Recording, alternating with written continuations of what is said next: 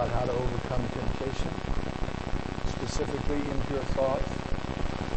And before I do, and uh, this is just a little something somebody shared with me. I hope they're not here today. It's been a number of years since I had this email exchange. But it touched my heart, and it's very, very relevant. The email comes into me and it says, I've been married for 10 years. We have three children. My wife is a good woman and mother. By the way, I'm going to go a little bit fast today, so it's within the time frame. We're both Seventh-day Adventists. I hold several church offices and preach once a quarter. We have regular family worship. Our marriage is okay, but we are no longer intimate. I do not feel the way I once did. I'm not passionate and do not feel very attracted to my wife anymore. We're both in our early 40s. I own a small business, and keeping it going requires a tremendous commitment of time and energy. I feel the Lord has blessed it, though, as there is always work. Almost daily, I ask God the offering to give good Almost daily, I ask God the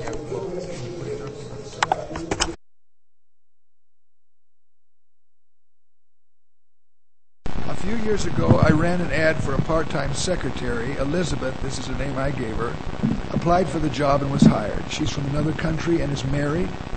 She's been married before, but met her current husband in this country and married him because her father wanted her and her uh, present husband married, uh, and her present husband married her because he needed a maid. There's no love at all in her marriage. There's no support, no comfort, no intimacy, no nothing. Her marriage has caused her a lot of stress, which has resulted in health problems, and she has at times been suicidal. Elizabeth has been a tremendous help to me in the business. She's been supportive and is my number one fan.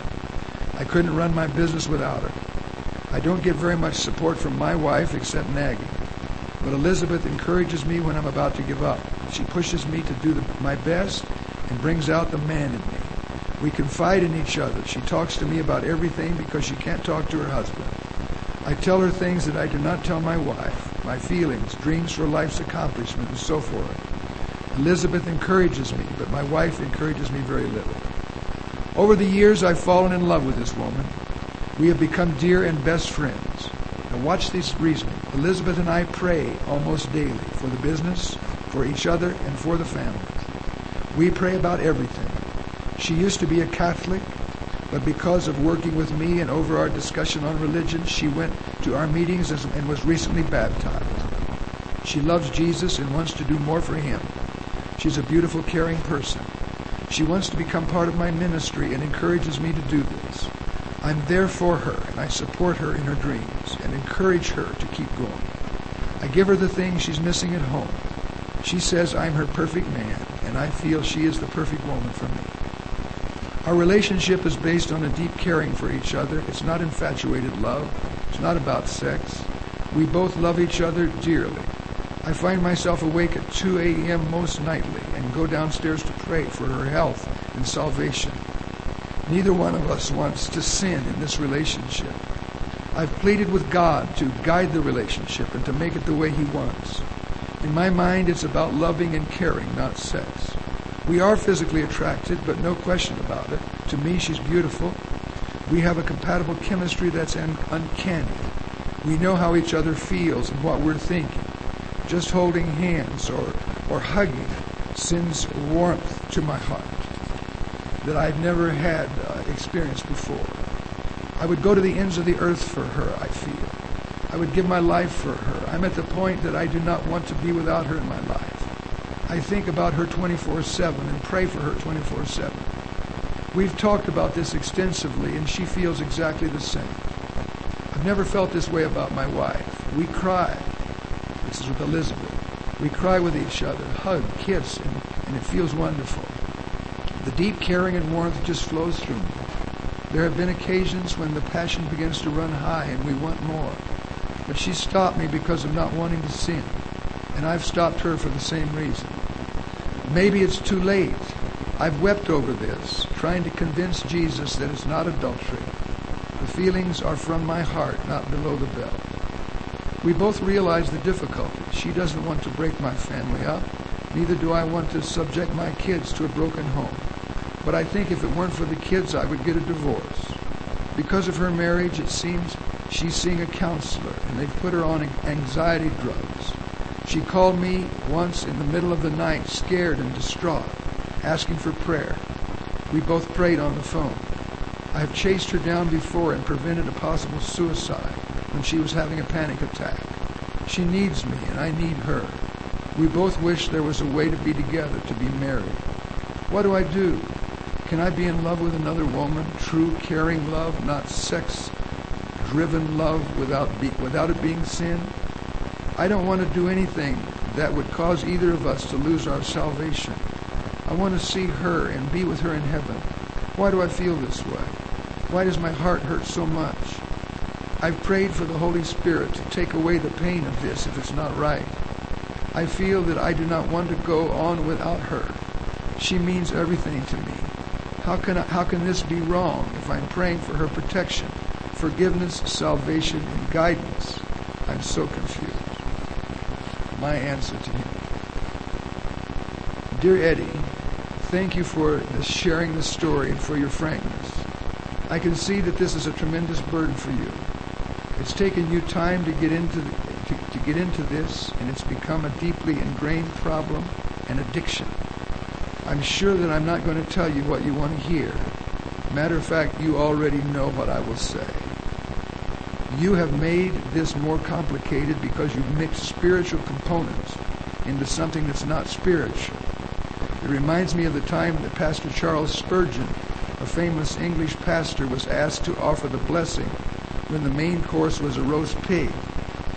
His prayer was, Lord, if you can bless what you've already cursed, then bless this food.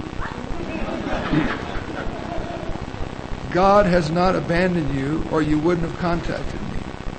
But time is running out. You run a business, and to do this successfully, you must keep things clear and in their right place.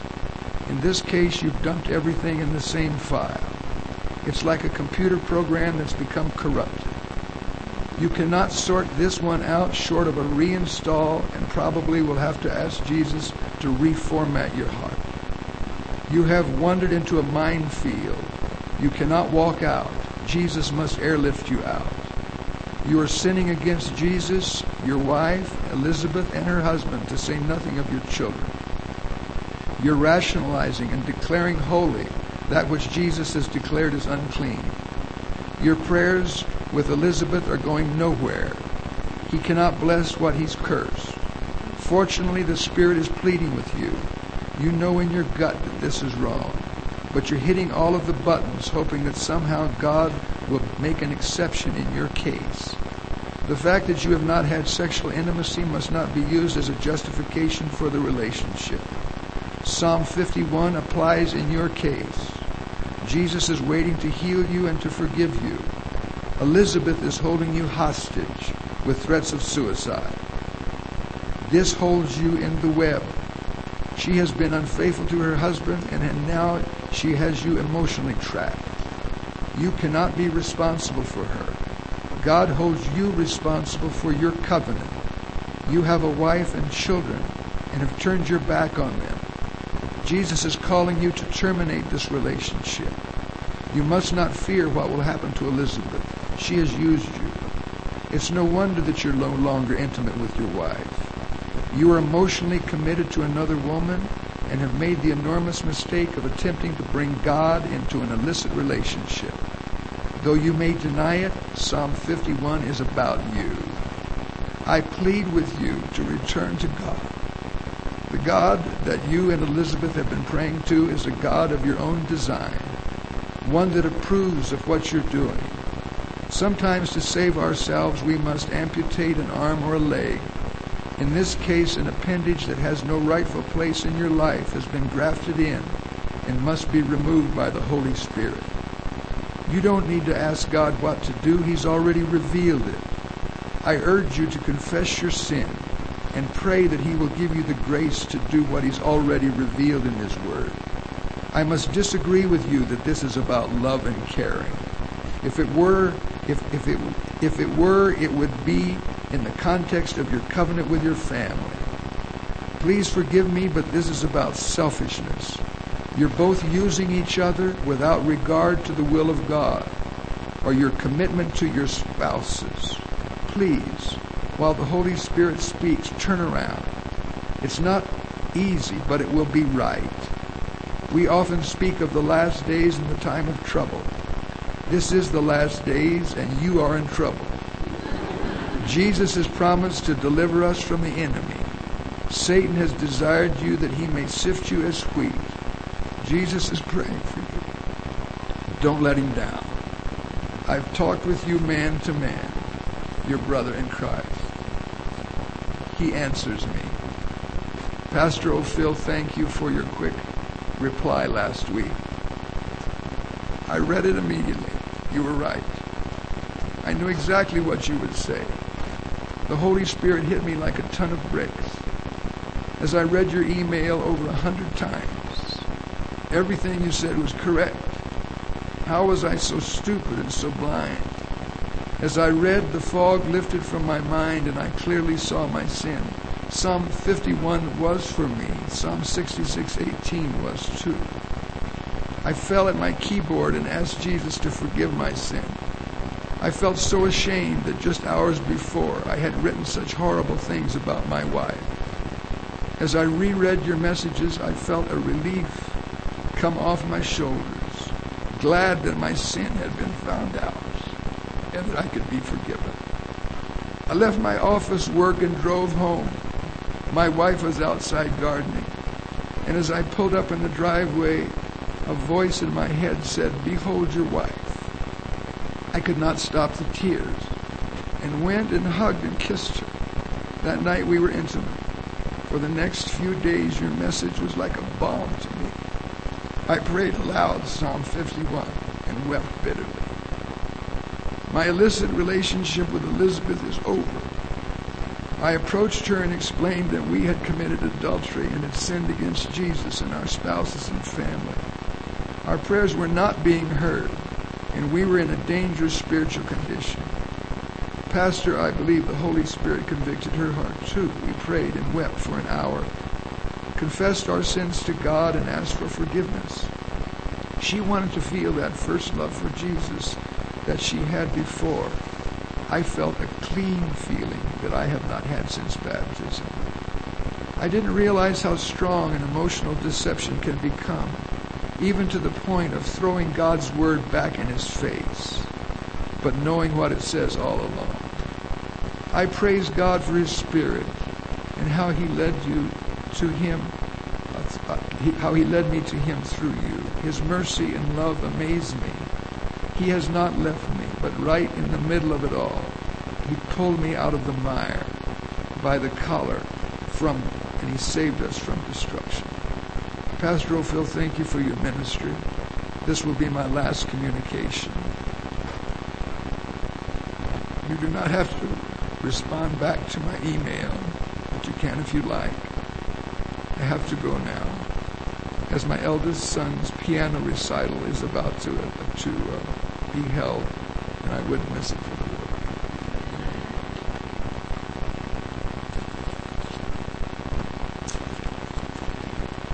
I'll tell you, the scripture says the heart is deceitful and desperately wicked. And this guy was using all the spiritual words. Look out for that, ladies and gentlemen. Look out for that. Look out. I want to talk to you about about overcoming uh, temptation, but we're going to use uh, the specific temptation of impure thoughts. And here goes. We don't have much time. I'm going to give you eight points. You want to write these down? Each one has a text with it. Overcoming temptation, but particularly impure thoughts.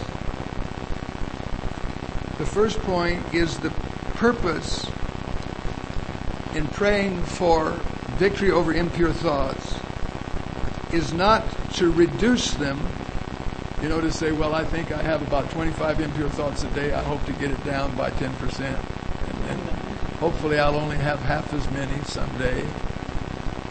No, it's, it's all or nothing.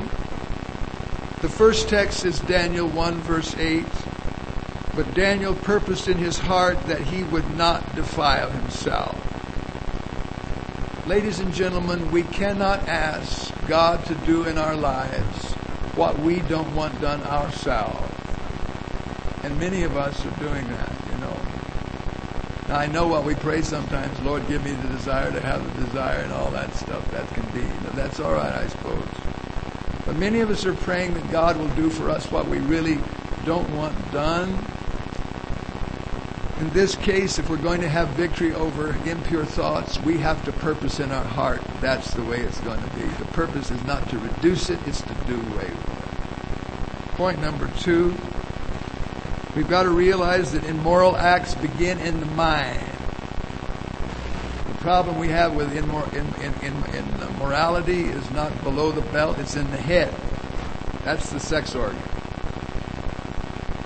And it's for this reason that we must pray Psalm 139, verse 23 and 24. Search me, O God, and know my heart. And and uh, what is it? Did I say 39? 139, I meant to say. 23 and 24. Search me, O Lord, and know my heart see if there's any wicked ways in me and lead me in the way everlasting. You know, we have you ever heard the, heard people say, "Did you hear about Pete?" No, what happened? He fell into adultery. Nobody falls into adultery. Uh, they've worked it out in their minds long ago. Uh, it's, it begins in the mind. We've committed adultery in the mind long before we commit the act. That's why if we're going to have victory over impure thoughts and impure behaviors, it's a problem of the heart. Search me, O God, and know my heart. Point number three, we must make an agreement with our eyes. You know, the way to the head is through the eyes. They're the windows of our mind. And I didn't know this text was in the scripture but it's in Job 31, verse 1. And Job said, I made a covenant with my eyes. Why should I look upon a maid? In plain language, he said, I had to decide to make a deal with my eyes to quit looking at pretty girls. Because, you know, when we're looking at pretty girls, or whatever you girls do, I don't know what you do, but whatever it is, it's pretty bad. It's, uh, uh, it's got to be worked out. It's got to be worked out with our eyes. You know, you know they're putting some pretty suggestive stuff on the billboards these days. Have you noticed that? And sometimes they'll change the billboard and we won't even know they changed it, you know, yesterday because we haven't been by there in a while. And then we notice that it's got, for us, I'm talking about us fellas. Remember what I said last night? Us fellas uh, are, uh, we work with the eyes. That's the way we work. You girls may have other ways you work. And that's why you girls, daughters of God, you have a responsibility uh, toward the impression you give. In other words, you could say, well, I'm not responsible for his dirty old head. Well, you know, I use this illustration. If you have a little grandchild in your house, girls, you have a mother instinct, I think. And, and so you have this grandchild. What you don't do when you're boiling a pot of hot water is leave the handle of the pot hanging over the edge of the stove. Come on, you understand what I said? Did you get that?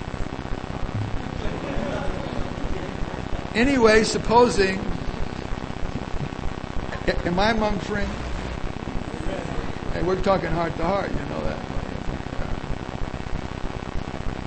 Anyway, they can change that billboard, and you didn't even know it, fellas. And then suddenly there it is. But now you know it's there. And uh, so the next time you come down the road, you know, you know about a half a mile up uh, down the road, you say, you see a billboard down. You say, I know what's on that billboard. So what you don't want to do as you go down the billboard, you go, Oh God, take away the desire. no, you got to make a deal with your eye. If you know there's a suggestive billboard down there that puts the wrong thoughts in your mind, then guess what you don't do? You don't look at the billboard.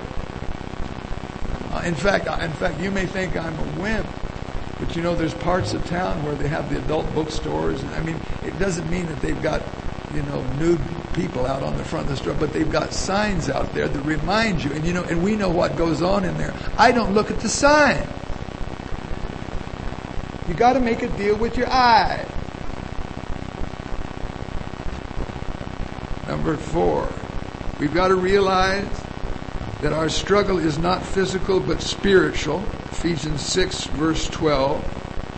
For we wrestle not against flesh and blood, but against principalities and powers, and against the rulers of darkness of this world, and against spiritual wickedness in high places. I was walking through the uh, Reagan Airport in Washington one day, just on my way to the gate and carrying my suitcase. Back in those days, you could you could carry your suitcase. Now they make you check them in. So anyway, I'm working along there, and I pass a kiosk, you know, one of these book cutouts where they sell the books and magazines. And there's a guy standing with uh, with his back to me, and he's reading a pornographic magazine. He's holding it up like this, and it probably had the dirtiest picture that I've ever seen. And I looked at it, I just, you know, and I wasn't looking for anything. I'm just walking along. You're just walking along, and I just cast an eye there. And when I saw it, man, I pulled my head back fast. You know, it's interesting what the devil does. You know, you know, you probably can't remember, fellas, the name of your first grade teacher, but if I were to ask you, you probably remember the first dirty joke you ever heard. You know, it's interesting how the devil is continually, we wrestle not against flesh and blood, is continually trying to destroy us. And, and, and it's crazy how, how these dirty pictures get embedded in our heads, or dirty thoughts, and you know they'll come out anytime. They can come out right in the middle of the church service. The De- and, that, and that infuriates me. We have an enemy that's out to destroy us. You know, we talk about doing the health message. You know, some of us are more into the health message than we are into the moral message. Uh, but Jesus says, don't fear him who can kill the body. After that, he can't do any more to you. Fear him who's after your head. And, and, and, and you run the risk, you know, not of getting a disease, but of going to hell. Am I still among friends? Number five. We've got to remove from our lives the things that contribute to our defeat. Romans 13, verse 14 says, Put on the Lord Jesus Christ and make not provisions for the flesh to fulfill the lust thereof. You know, it's we must take out of our environment everything that would contribute to moral impurity. And you know that even the, the, magazines, it's incredible. The magazine, everything is suggested these days. Everything. By the way, our culture is designed to destroy our soul. And, and, and the first thing that our culture is designed to do, and you guys are mostly, mostly single people, but the, the, the culture is designed to turn you into a sex fiend and to ruin your marriage when it happens. And if we just stay on this road, you can come to as many of these retreats as you want and get messed up anyway. Because it's not what we do here, it's what we do at home. You can get here and just get carried away and go into a, a spiritual trance. And you go home to reality. It's what we do when we go back down the hill that makes the difference. And we've got to get out of our lives the thing that the things that contribute to our defeat. And I don't need, I hope I don't need to tell this crowd that there's nothing that's, that's, that's destroying us more than television. Television is watched by the average Christian is the opposite of everything you're asking Jesus to do in your life. Just the opposite. You know, you, you, you've heard of these science fiction things where this alien comes and implants something in your head. Television is the implant. Television is telling us what to eat, how to dress. The whole works. It's destroying them. And, and we've got to do something. You can say, well, you know, and I tell this when I'm talking to a congregation in a marriage context. Well, Pastor Phil, you're right, man. But the other day I was talking to my wife about that. And, and she said, Pastor Phil, she said she gets a uh, spiritual blessing from watching the soap operas. I, I, I, don't know what I'm going to do. I, and, so I say, well, listen, just make a deal with her. You know, just negotiate. Come on, you know, marriage is a two-way street. And you say, honey, you say, I understand. that uh, you get a spiritual blessing from watching La Telenovela. How did I do on? The, the, uh, the soap opera. And so why don't we do this? We'll have television for five years, and then we'll be without one for five. And she'll say, oh, negro. That's what they call it. Means like sweetheart. Oh, sweetheart. You're so nice. When she says that, then say, we've already had your five years.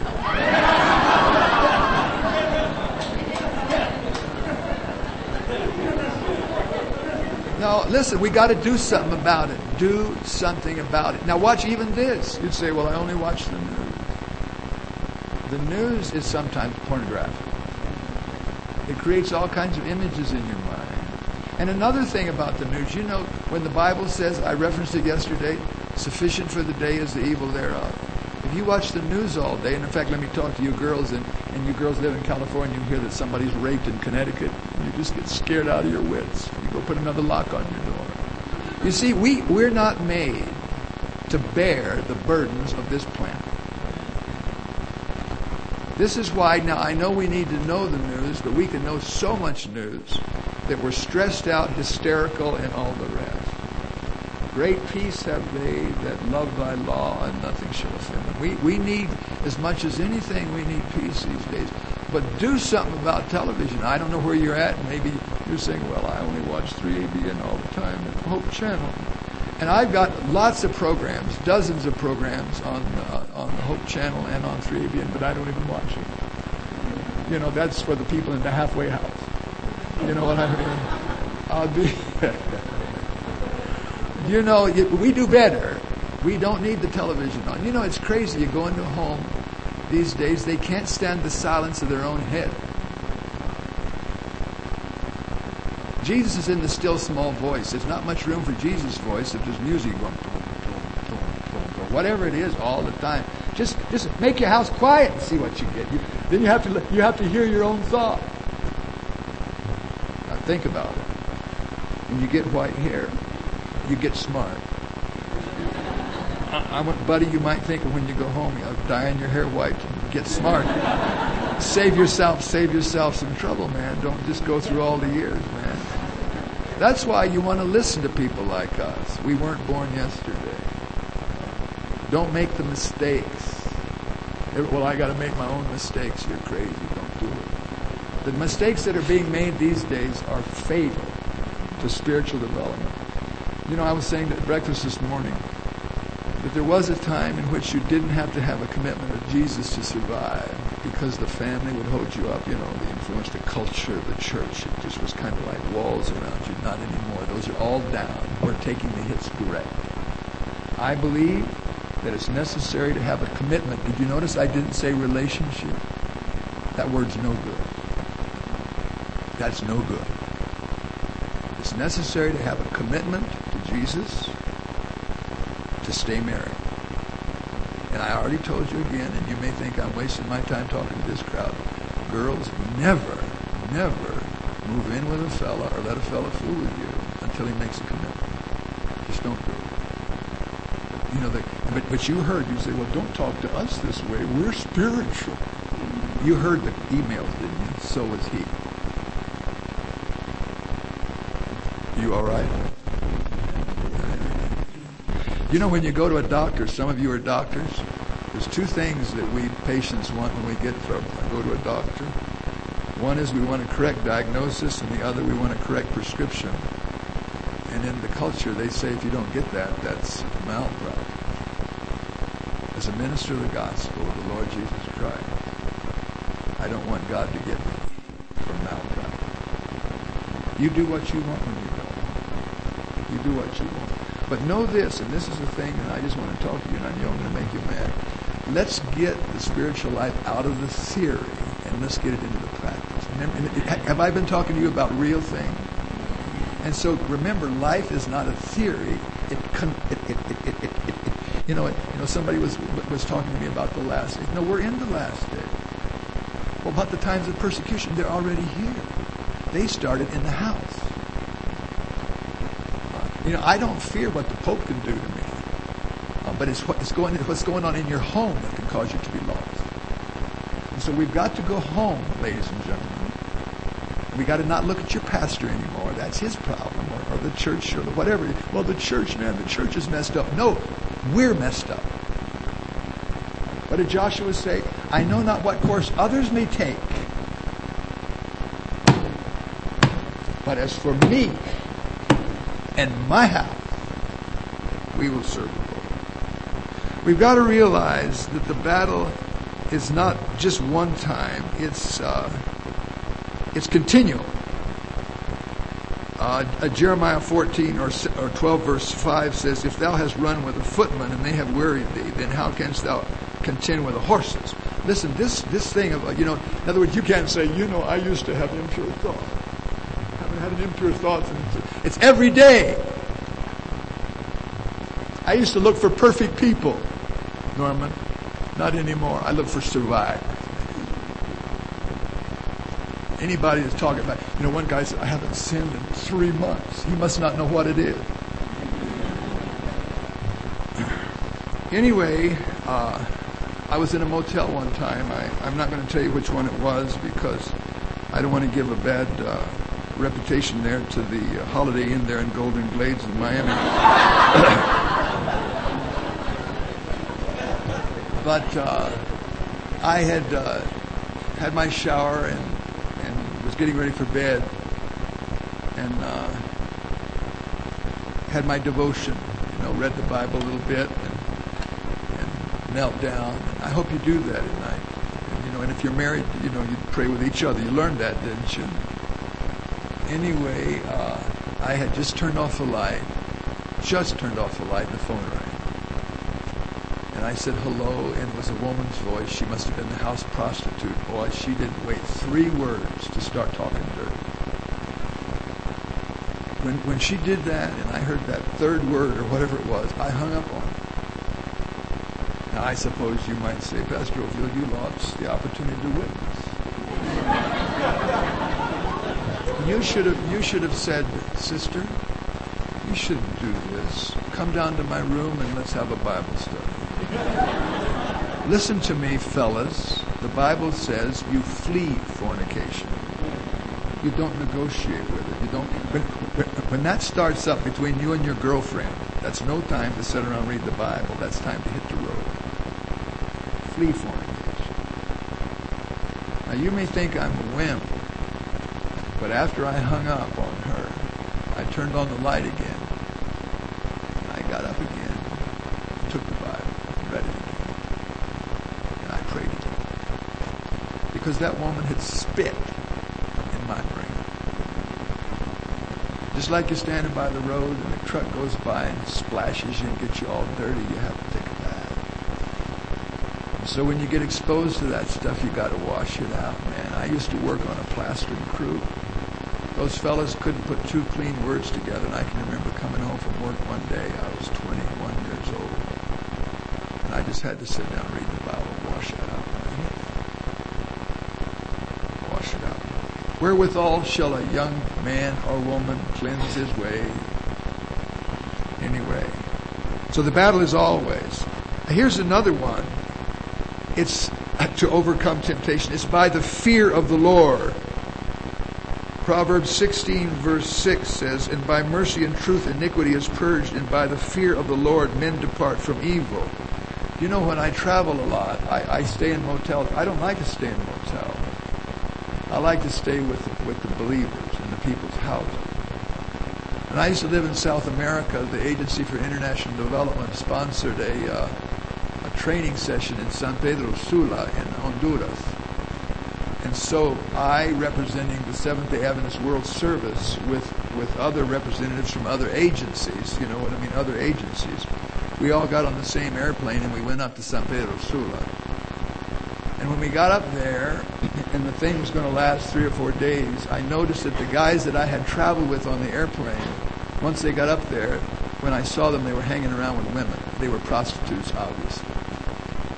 But it occurred to me, Jim, that what had happened, these men were out of their element. I don't think they would have done that in Santiago. They were accountable in Santiago, but not in San Pedro Sula. This is why it's important, it's dangerous to get out where you're not known. because you can do stuff that you would never do uh, if, it, if, if it was otherwise. And you know, in fact, I can think even uh, of, a, of a man he was, when I was a young man, he, he had an important position at conference. He might have been the youth director. This is, he's uh, no longer living. But sadly, the story was that one uh, weekend he was traveling and he was in a restaurant. This was Friday night. And in this restaurant, there was dancing.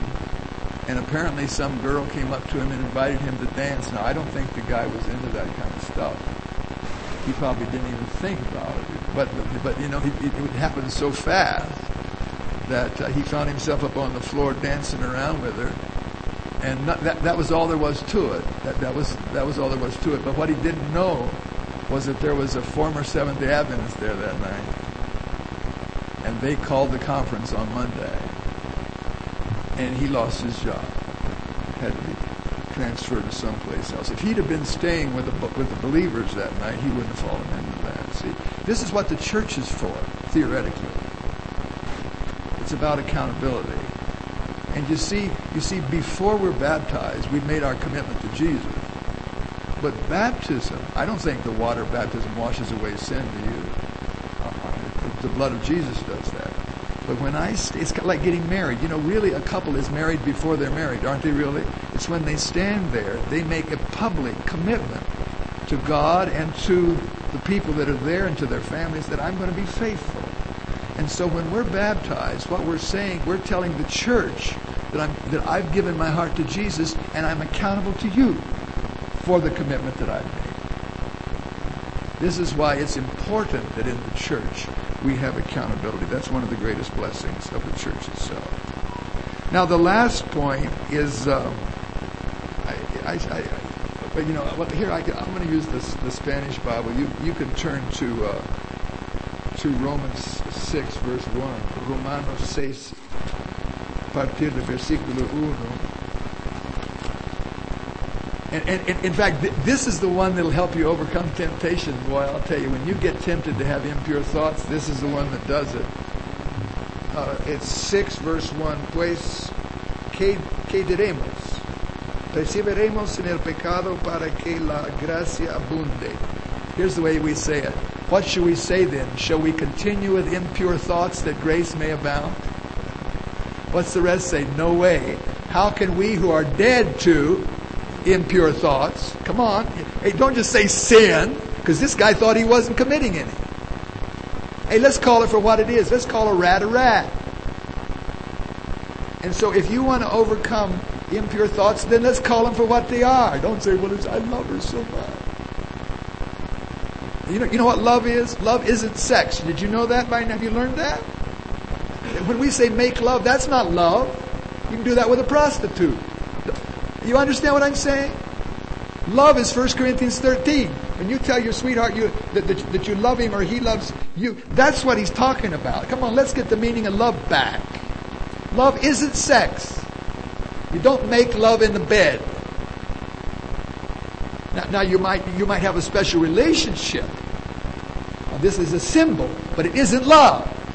Because you can do that with a prostitute. Homosexuals do that in their awful way. So, anyway, what's the secret to overcoming uh, impure thoughts? Play dead. Yeah, because, you know, you know, if, if, if you were to, if we, God forbid, if we were to have a casket here on the platform, and there's somebody, God forbid, laying in there, you know, and you were to march a, you know, who in front of it, naked woman or something, what would he do? He doesn't do anything. He doesn't know because he's dead. What's the secret to overcoming impure thoughts or any temptation? Play dead. In other words, you say a little prayer. How can I, who am dead to impure thoughts or to anger uh, or to selfishness or whatever you, whatever it might be, and when we say that prayer, it's over. Because dead people don't, just, they just don't respond. Now you might say, Pastor Phil, I've tried that before. That doesn't work. I'm, well, if, if, that doesn't work, and it works for most of us, but you might be really, you might be really of a serious case. So I'm going to give you, I'm going to give you a, a secret that'll that'll break any temptation that, that, that, that you could possibly, uh, you know, that's, that's after you. Can you think of anybody in your life this morning that needs Jesus? Come on, put a name with it. Don't tell me what the name. Just put a name. I'm, I'm going to publicly announce the name Anne, my sister, my younger sister. Okay, so you got your name. Now, by the way, the devil just loves to harass us and to tempt us, doesn't he? He's thinking, man, I get such a kick out of that. Just, just drive them nuts. That's what I want to do. Here's what you do. You say, the next time that I'm tempted to have impure thoughts, you know, when those come in, it's going to remind me to pray for Anne. Now, the devil doesn't want you to pray for Anne.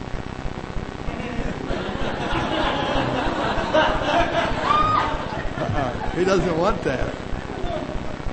In fact, he'd rather not bother you than have you praying for Anne. You know what I mean? You see, that first one playing dead, that's the shield. But this other one's aggressive. That's telling the devil, next time you come at me, I'm coming at you.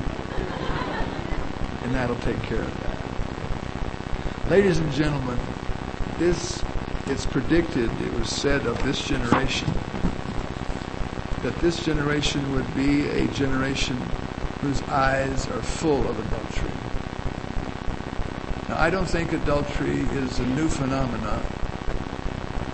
By the way, you know, we say that the natural process of sexual relationship was from creation, but lust wasn't. Now, if you pray, well, I'm praying that God will take away the desire, well, then you, that's the end of your race. In other words, it's like a, a glutton saying, well, I hope the Lord will take away my appetite. No, he won't. If you're a glutton, you don't pray, take away my appetite. You pray for self-control. So, so if, if you've got a problem with this impure thoughts, you don't pray that he'll take away your sexual part of you. You pray that he'll create in you a clean heart, renew a right spirit within you. This generation is obsessed with sex, unfortunately, it's we've all we're all infected, and, and we bring it in in any numbers of ways it disguises itself. But those who are lost will be those who refuse to receive the victory that Jesus promises for any sin. You know, this is one of the things that really concerns me so badly about the homosexuality is is not that it's the worst sin that you could imagine, I suppose, hacking up little children like we heard that that guy killed that, remember that little actress or whatever she was. But anyway, the thing about homosexuality, it refuses to call itself sin. And so the unforgivable sin is the sin that refuses to submit itself to the forgiveness of Jesus. And many of us can be in that. You know, uh, Christian, you remember Pilgrim's Progress, Christian's on his way to the celestial city. And he says, uh, he meets some other pilgrim, and they start talking about sin. And the other pilgrim says, I've gotten rid of all the big sins in my life. I only got the little ones. And uh, Christian says, huh, it's the other way around. What you call the big ones were the little ones. What you call the little ones are the big ones. And that's the way it is. Let's be honest. What we say is this big is really the sin that's going to destroy us. Those who are lost outside the city, they're, they're enumerated. They're adulterers. Will those who are saved be adulterers too? Yes. But they want it out. And they let Jesus give them the victory. Those who are in the city and those who are out are the same kind of people with the difference that those who were in the city accepted the victory and the salvation that Jesus gave them. The ones that were outside the city, they liked it. Jesus is, is doing everything he can to save us all. We confess our sins, he's faithful and just to forgive and to cleanse us from all unrighteousness. Now you know the secret of how to overcome temptation, don't you? Hmm? Heavenly Father, we're thankful that there's no temptation taken us, but that's taken everybody out. But that you will, in spite of this temptation, make a way of escape. Lord, that we can be victorious in an ongoing way. We pray for every young woman here, Lord that you will help them to resist, help them to be women, beautiful women, not in body but in spirit. They can be appreciated for the people, sisters, daughters, wives that they are, girlfriends. And Lord, we men, we're just dirty old men. We hate this. Oh, Father, do something in our heads. Help us to, to, to determine in our hearts as men that we will not defile ourselves, make deals with our eyes. Thankful now that we've been able to be here this weekend. We're going back down in the valley into real life where everything good can happen and everything bad does happen. Help every young person here, Lord, to go back encouraged, invigorated, strong, Lord. And may we increase in wisdom, in physical health, and in favor with you Jesus Christ our Lord.